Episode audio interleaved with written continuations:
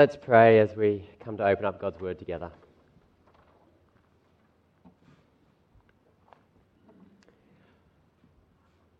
Lord, as we sit under your word this morning, please turn our hearts to your decrees.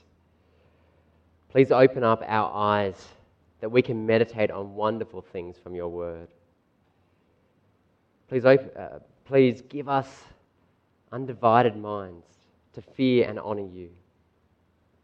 And please, Father, satisfy us with your faithful love and grow our joy. For your name's sake, we pray. Amen. Just check my slides are coming up okay. Just swap me around. Awesome. Thank you. I want to start with a, a question for you to think about. Uh, what does the average Christian look like? What does the average Christian look like? If we were to take every Bible believing Christian on the planet and put them all together in a, in a randomized kind of way, and then pluck one, of, one of them out, what, using statistics and probability, what would they most likely look like? What does the average Christian look like? If you're, if you're, like, if, if you, if you're like me and you, you sort of you, you, you, come from a similar cultural background to me, then, then maybe your initial reaction is, oh, they're probably, probably fairly pasty, and uh, they probably speak some version of English. But actually, international research shows us a, a very different story. Actually, they're statistically most likely to look either Chinese or South American. I don't know whether that surprises you or not. Or think about this you and I belong to a Middle Eastern religion. You and I follow a Middle Eastern king. We, we daily submit ourselves to his wishes for, our, for us and our lives. We don't think about that very often. It's not usually how we would describe ourselves. See, Christianity, from its very roots, from its very core, broke into and across cultural barriers in a way that no other world religion ever has done. The, the New Testament itself wasn't written in Hebrew or Aramaic, the languages of just the, the Jewish people. It was written in Greek, which was the, the common trade language. It was the one language that pretty much everyone knew. So it was written to be accessed by everyone. There's a, a church building that has attempted to uh, visually display this kind of uh, cultural diversity. It's called the, the Church of the Annunciation. And uh, it's built in, in Nazareth, in Jesus' hometown. And what they did was they filled this church's courtyard with mosaic pictures uh, asking representatives from different countries all around the world to, uh, to do a version of uh, Mary and baby Jesus. And uh, sort of all beginning with the, the kind of iconic Renaissance looking sort of painting that we might be familiar with and then they were to do it through, through their cultural lens. And um, uh, given that it was Mary and baby Jesus, yes, you can guess uh, it is a Catholic church, uh, but nonetheless, uh, the, these beautiful works of art in, in that courtyard do, do tell us something important about the nature of Christianity and something important even about the nature of the gospel itself. Uh, let, let, me show you uh, a, a few of them. Uh, they'll come up a, little bit bigger on the screen. Here we go. Uh, so that's the one representing Nazareth uh, itself. Uh, there's Italy, probably something that sort of looks more, more familiar to us still.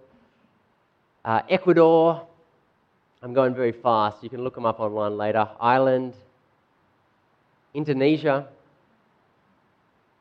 China. These are all Mary and baby Jesus. Scotland, Korea, Thailand, Vietnam, and Japan. Uh, there's, there's heaps more. I could show you more. Um, what do you think? What, what, what thoughts come to mind when you, you look at all of those pictures that at least a bunch of them look foreign to you? Look like it doesn't have much to do with your life experience or your Jesus. Here's what I think of when I, when I look at those pictures. Uh, I think of this that the gospel assumes and embraces and celebrates diversity. What does the average Christian look like? It's meant to be a hard question to answer. It's meant to be hard to figure out because the, the gospel uh, is, uh, has both a, a vertical impact and a horizontal impact. A vertical impact between person and God, horizontal impact between person and person. Our text this morning is Ephesians chapter 2, uh, verse 11 to 22, and we, we read a bit more to get some more context. Uh, we're, we're skipping over one of the passages in our sermon series. Uh, next week, we're taking a break from our series uh, with our celebration service, and so then we'll be back in sync with uh, our, our sermons and our Connect group uh, passages. That's where we are today, Ephesians chapter 2, 11 to 22. And uh, we are going to think a little bit about the, the context of that verse as well. so, as I say, we're con- continuing our. Oh, I missed, oh, I missed South Africa. There's one more for you. We're continuing our We Are Church series. And today we're going to see from Ephesians that we are saved to be Jesus' church, to be diverse, to be united in Him, and to be a, a foretaste. By the power of Jesus' cross, we become His church, diverse, united, and a foretaste. So, firstly, diverse. We are saved to be Jesus' church, diverse across every barrier. As I've mentioned, the context for our passage is the first half of chapter 2, and uh, that's one of those, those fantastic, rich passages that Paul has given us in Scripture. And it's all really about the vertical impact of the gospel, uh, uh, connection with God. Let's have just a little snapshot at verse 4. But because of his great love for us, God, who is rich in mercy, made us alive with Christ even when we were dead in transgressions. It is by grace you have been saved. And God raised us up with Christ and seated us with him in the heavens in Christ Jesus. This is the vertical impact of the gospel that Jesus' death and resurrection resurrects spiritually dead people and reunites us with our Creator God. And so it, it is so certain, our future is so certain that it's as if we're in heaven with Him even now. It's what we might say a, a great gospel summary. And then most of us have a, a new heading just before verse 11 in our Bibles. And so we, we look at that and, and we might think Paul's done with his gospel summary and he's moving on to something else. And you'll see the first word of verse 11 is a therefore. And we, we know what we have to do when we see that, right? You've got to ask the question, what's the therefore, therefore? And the pun is always intended as well. And so that's what we're going to do. What's the therefore, therefore? It is there to tell us that we've been, we've been hearing from Paul the vertical impact, but there is also a horizontal impact of the gospel as well. We are still on gospel core stuff here. So let's pick it up at verse 11. Therefore, remember that formerly you, who are Gentiles by birth and called uncircumcised by those who call themselves the circumcision, which is done in the body by human hands, remember at that time you were separate from Christ, excluded from citizenship in Israel, and foreigners to the covenants of the promise, without hope and without God in the world. But now, in Christ Jesus, you who were once far away have been brought near by the blood of Christ. Up to this point, Paul has been addressing the Ephesian church as a whole, uh, probably a, a, group of churches in that region, in that area. We know this from Acts 19 and 20. He was involved in the establishment of this church years earlier. And this church is a mixed bag of Jewish background believers and Gentile Greek background believers, Gentile non Jews. And so he's been talking to them as a whole. He's addressed them as a church and told them about every spiritual blessing in the heavens that you all have equally. And we've been thinking about that as a, as a church in our sermon series and our connect groups, uh, diving into the detail of what that every spiritual blessing is. And it is amazing, isn't it? And now, strangely, he, he turns to, to address the, the Gentile believers amongst them, to single them out from the Jews. The Jews are sort of at this point listening in as this letter is read out in their church, and the Gentile background believers are addressed. He, he tells them that before being included in God's covenant people, they were without much. They were uncircumcised. They didn't share the visual identification that they were part of God's chosen people. They were not citizens of God's people. They were foreigners and strangers to God's great promises of blessing. They were without hope. Without hope because they were without God. As you read those verses, what, what a shockingly bleak picture that is. Excluded, no hope. His point is that for the Gentiles, there's a kind of double exclusion. He's fully aware and has taught just previously in the verses beforehand that uh, all human beings are alienated from God because of sin, but the Gentiles before Jesus were, were doubly alienated because they were also disconnected from God's covenant people. How many of us have had that experience of uh, that terrible moment when your high school sports teacher decides to set up teams by choosing two team captains? Who's been there before? Do I have any knowing heads? A few of them. And so the captains go back and forth, picking one, picking one, picking one, picking one, until there's just, well, until there's just me, if I'm being honest. The last kid, being chubby and nerdy, standing there about to be picked. But here's the thing about being picked, right? Like, to pick something, you need to have a choice. So if there is no choice, then you can't actually be picked. It, it actually, at that point, what it becomes is a, it is a game of, of, uh, of odds and evens where the captains are going back and forth to see who they can get to force to have to take that last one that hasn't been picked. And that was me. I'm okay now. I'm a big boy now. I have definitely moved on from my year eight sports class. You don't need to worry about me. But exclusion does hurt, doesn't it?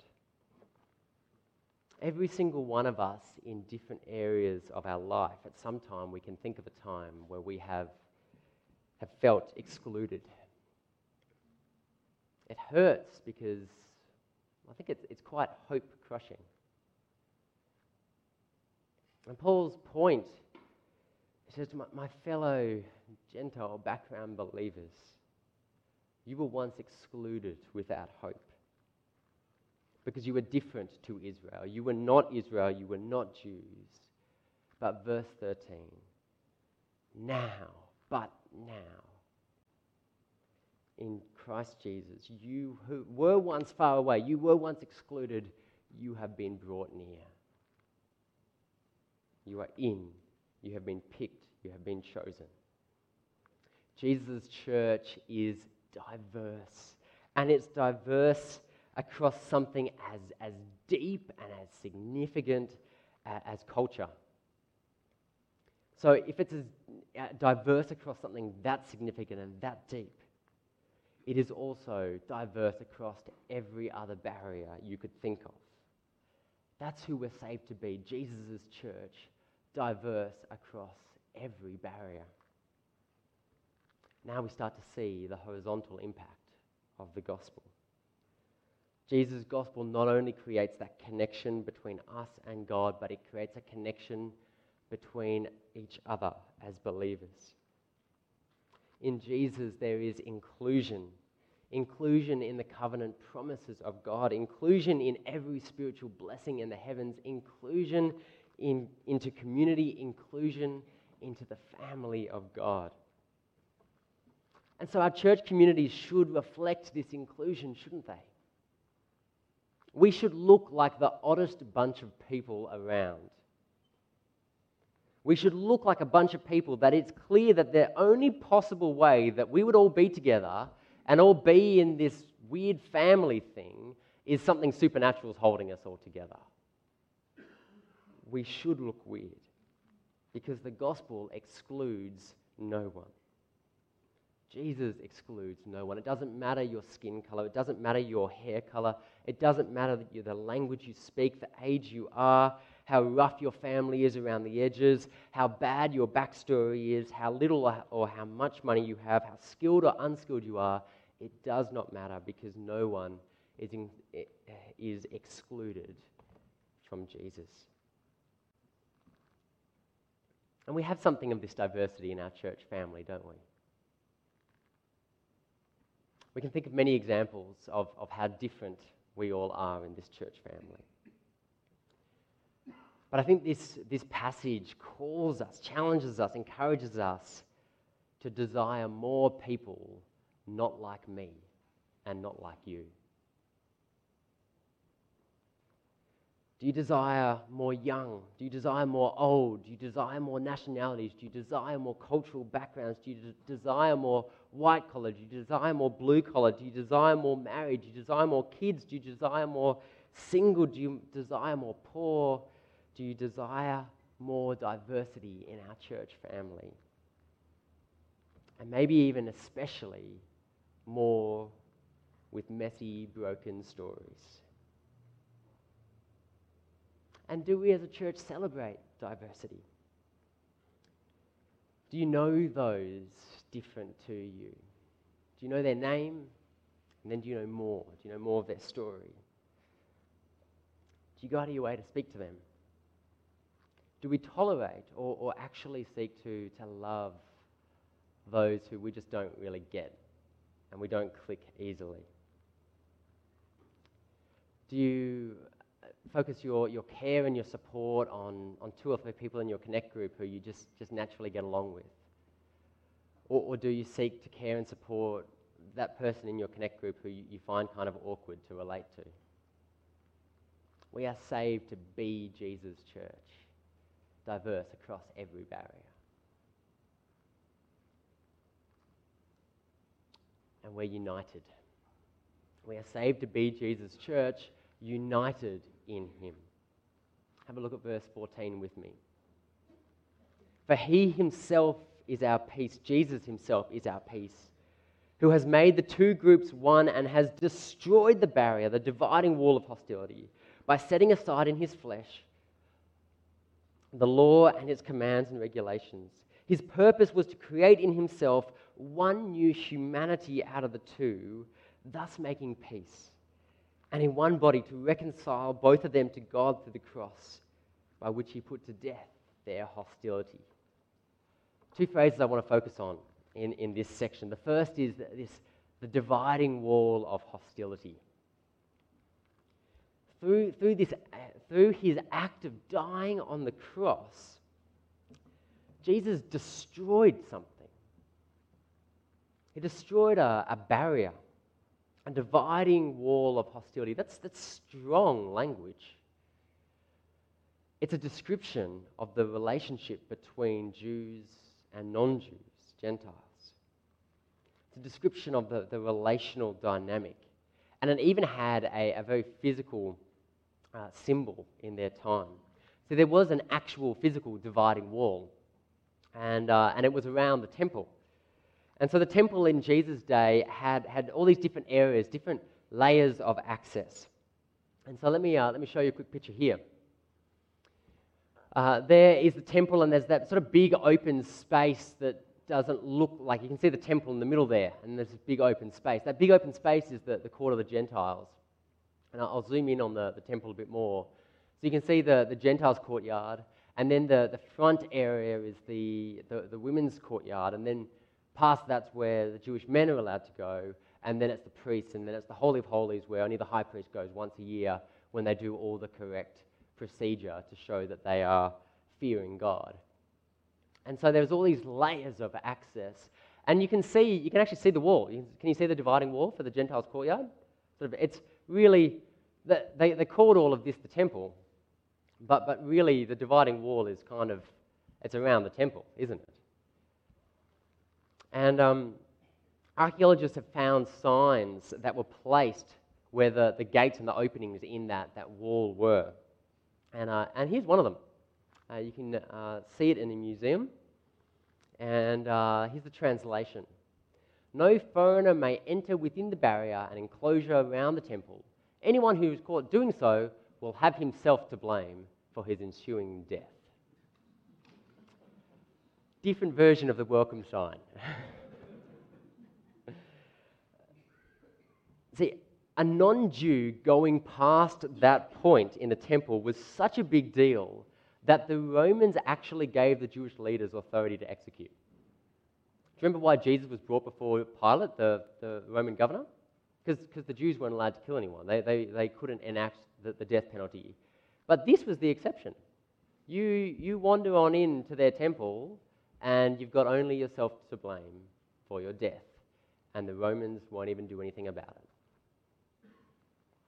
Paul is no doubt very aware of this hostility because he's writing this letter to the Ephesians from jail. And he's in jail because he hung out with an Ephesian uh, named Trophimus, who happened to be a Gentile. And you read about it in Acts 21. Uh, he'd been spending time with him, and, and Paul went into the, the, the temple. And then people saw him again uh, out and about with Trophimus and the, the Jews got enraged and thought he must have taken this Gentile into our temple. And he gets a full on riot in his honor and gets uh, arrested.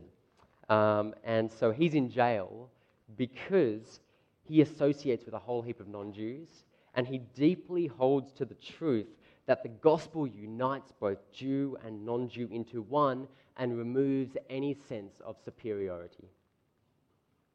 Because that's, that's what this is superiority, it's, it's cultural pride and outright racism. By this stage in history, the, the picture of, of Israel as God's special chosen people who could be a light out to the nations so that people could come and meet God, that picture is long gone. What remains is a, is a warped, twisted cultural superiority one last quote to, um, uh, to help sort of complete the picture, to help you realize how radical Paul's words here uh, were and are, and how radical the gospel is. Some work by a, by a theologian uh, doing some research into the history of the relationship between Jew and Gentile. Here we go. The Jew had an immense contempt for the Gentile. The Gentiles, said the Jews, were created by God to be fuel for the fires of hell God, they said, loves only Israel of all the nations that he had made. It was not even lawful to render help to a Gentile mother in her hour of sorest need, for that would simply be to bring another Gentile into the world. Until Christ came, the Gentiles were an object of contempt to the Jews. The barrier between them was absolute. If a Jewish boy married a Gentile girl, or if a Jewish girl married a Gentile boy, the funeral of that Jewish boy or girl was carried out. Such contact with a Gentile was the equivalent of death. You get in the sense of the, the dividing wall of hostility here. And that is the kind of hostility that isn't broken by human willpower. It's, it's broken by Jesus' death on the cross that destroyed and put to death that hostility. In Jesus, hostility, impossible hostility, gives way to peace, and exclusion gives way to reconciliation in Jesus. The second phrase I want us to notice is in verse 15. That's not verse 15. Have a look with me in your Bibles. By setting aside the, uh, in his flesh the law and its commands and regulations, his purpose was to create in himself one new humanity out of the two, thus making peace. Jesus' purpose in breaking down any sense of cultural superiority, any sense of barrier between diverse people, breaking all of that down, his purpose was to create one new humanity. One new humanity. I mean, this is huge. You can't really overstate this. This is how we become truly human. This is how we become the, the people that God created you and I to be. Because Jesus is the ultimate human. He's the human that we're all called to be but can't be. He perfectly kept all of, all of God's regulations, all of God's instructions on life, the, the law. He perfectly kept it all. He lived according to God's good design for this world. And so when people are in Christ, when we are with Him, His life becomes attributed to us. And His death becomes for, for our uh, offense, our, our prideful redefining of good and evil on our terms, our rebellion, our, our selfishness, our, our complete brokenness. His death becomes for the sin of that person in Christ. And his resurrection secures a future hope of new life forever. And so the person in Christ becomes part of the new humanity. Or to say it another way, they become part of the church. That's what he's talking about here. We are saved to be Jesus' church, united in him. And to be a part of a church is to align our life with the direction of human history that God is bringing about. You know how sometimes you realize that there are certain things that are just not meant to be? Uh, here's another story for you, which helps explain a little bit about my previous story to you a moment ago. Uh, th- this is, I'll tell you about the day I decided that team sports and I are not meant to be. School sport again, forced to play soccer. And so I decide to hang right back down and, and hope that my team was good enough that the ball stays up there and never really comes down our end. I was wrong. It did. It, was, it came flying down our end. And, and in, a, in a sheer carpe diem moment where I thought, this is my chance to seize the day and boot that thing back down there and be the hero of the team, I go for the swing and I don't I can't even explain what happened with my foot or body. The ball comes off at this strange angle and flies straight into my goal. There was no team unity that day. that is the day that I decided that team sports and I are not meant to be. And on the one hand, diverse people united together it isn't meant to be. We can't do it. Diverse and united, it isn't meant to be. We naturally prefer our tribe and our people and, and those who are like us and those who accept us because we're similar. We cluster, we click. But on the other hand, diverse and united, that's exactly who we're meant to be. That's God's plan for us.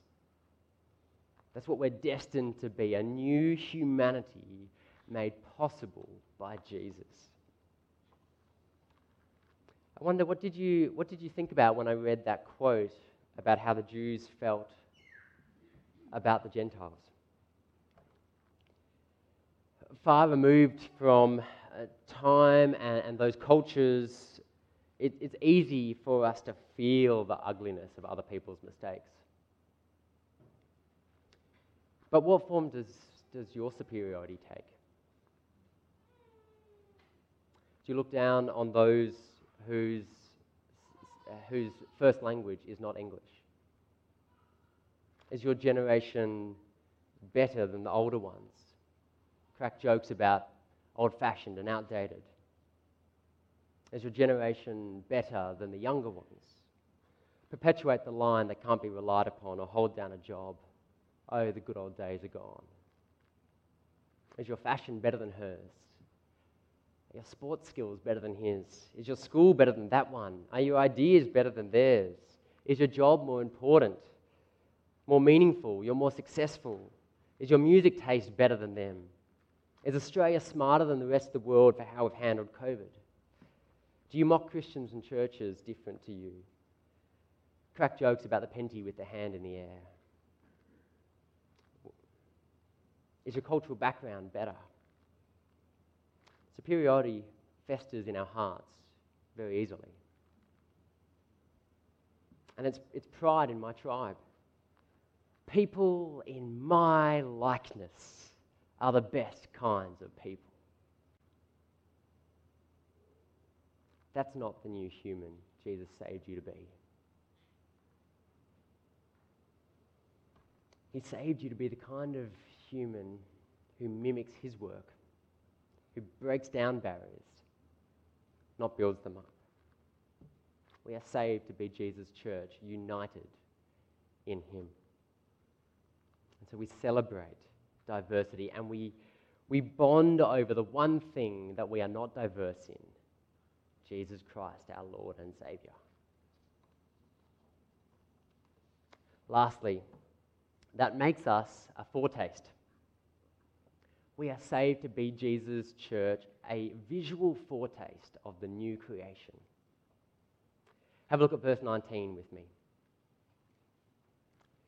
Having said all he just said, consequently, you are no longer foreigners and strangers, but fellow citizens with God's people and also members of his household, built on the foundation of the apostles and prophets, with Christ Jesus himself as the chief cornerstone. In him, the whole building is joined together and rises to become a holy temple in the Lord. And in him, you too are being built together to become a dwelling in which God lives by his Spirit. So he says, as a, as a consequence of this unity in diversity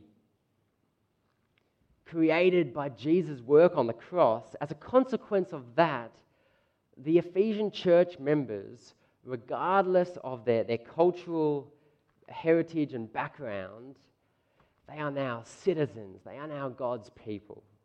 All of them, whoever they are. They are members of God's house.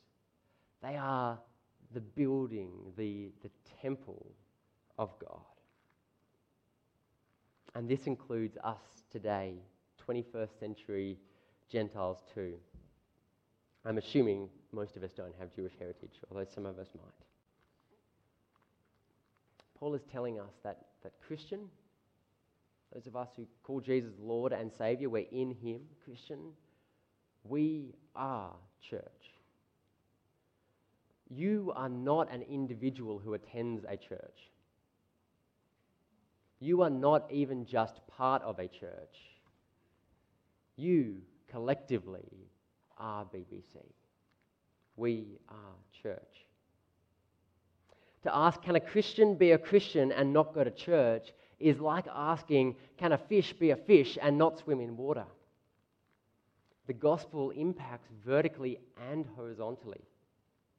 Paul does not want us to miss it.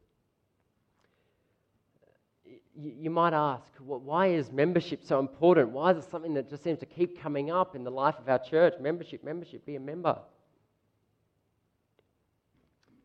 It's because it is spiritually risky to not be a member of a church. It's spiritually risky. The church is the visual model of the gospel.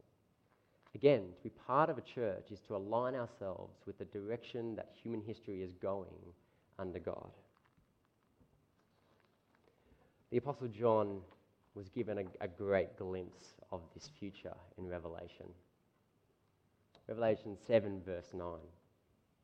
After this, I looked, and there before me was a, was a great multitude that no one could count from every nation, tribe, people, and language, standing before the throne and before the Lamb.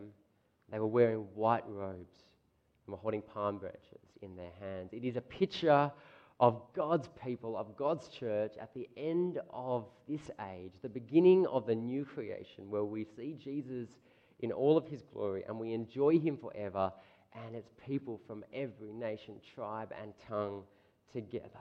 We are saved to be Jesus' church, to be a visual foretaste of that new creation. And so we should look diverse, and there should be people from every corner of the planet in churches around the world singing Jesus' praises as they trust Him as Lord and Savior. I only discovered this morning, thanks to a, an email a newsletter that, that I'm uh, subscribed to, that today is International uh, Day for the Unreached. Unreached uh, uh peoples make up one third of the population of the planet. One third of us human beings uh, un, uh, live in an unreached people group. And that is that they will not hear about Jesus. They have not and they will not hear about him and they will not hear his gospel unless someone from a culture different to theirs crosses barriers and goes to them, lives with them, learns their culture, and tells them about Jesus. Today is a great day to pray for those who, humanly speaking, right now have no chance of hearing about Jesus.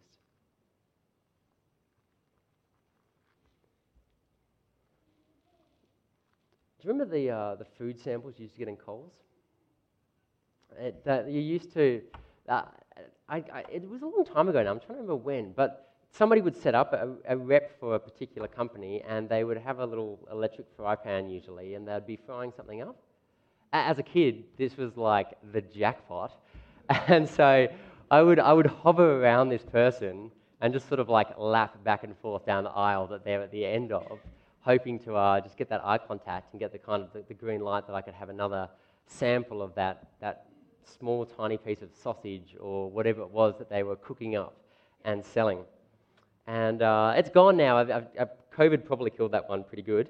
Um, but what, why did they do that? Uh, it's because some, sometimes when you give someone a sample, it's helpful for people to decide if they want to buy into the whole thing.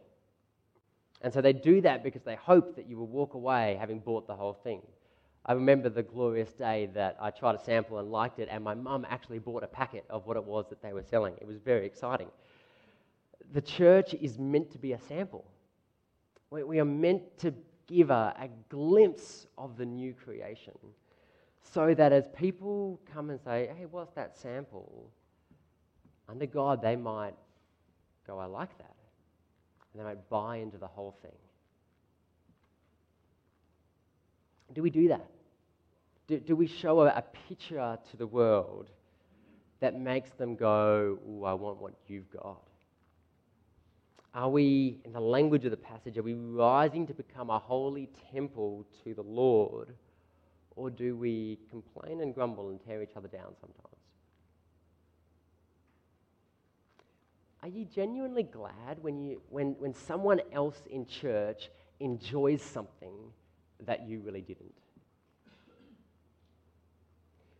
You can't stand repetitive songs, but the person next to you is just loving reflecting on that chorus again and again and again.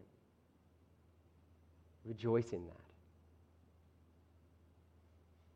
You can't stand old hymns but the person next to you just came alive singing it. Rejoice in that. You wish things were more formal and more traditional. But your grandchild really enjoyed the, the casual, laid back feel of the service. Rejoice in that. There is no place in a diverse, unified church for us to be the champion of our own team, to, to be the voice to stand up for and to represent my tribe, to represent your, your age group or your gender or your family status or your whatever. We are to champion not the cause of our tribe, but the cause of Jesus, his diverse and, and un- unified church in him. And so, if we're going to champion a cause or stand up for someone who we believe needs a voice, please don't make it someone that is like you. Let somebody else do that one if it's needed. I pray that we in BBC and the global church to which we belong to would be like those little supermarket samples. That people notice the sample, come for a closer look, and end up buying into the whole thing. Because Jesus' church is diverse across every barrier, it's united in Him, and it's a foretaste of the new creation. A couple of lines uh, just in closing uh, from a, a song by Casting Crowns. It was the rhythm of the dancers that gave the poets life.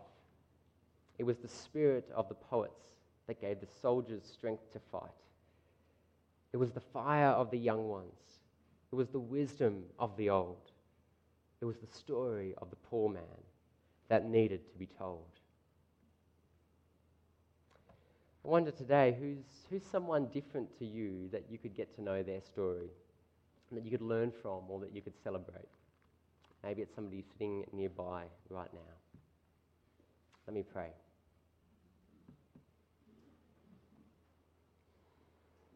Lord God, you have broken down every barrier between us and you. And so we thank you that globally your church is hugely diverse because you came for all people.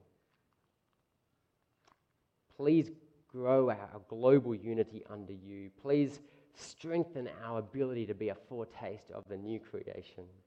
And please work in us here in BBC to increasingly together be your church, diverse and united in you. And particularly, Lord, we, we think of that vision of the new creation. We lift up to you right now the people around this planet the one third of us human beings who need someone to go cross barriers, learn from them their culture, and then to tell them about you. We pray that in your mercy and in your kindness and in your sovereignty that would happen for your, your fame, for your glory, and for those people's joy from, from now until eternity in you. We pray all these things in your mighty name. Amen. I'll invite the music team back up.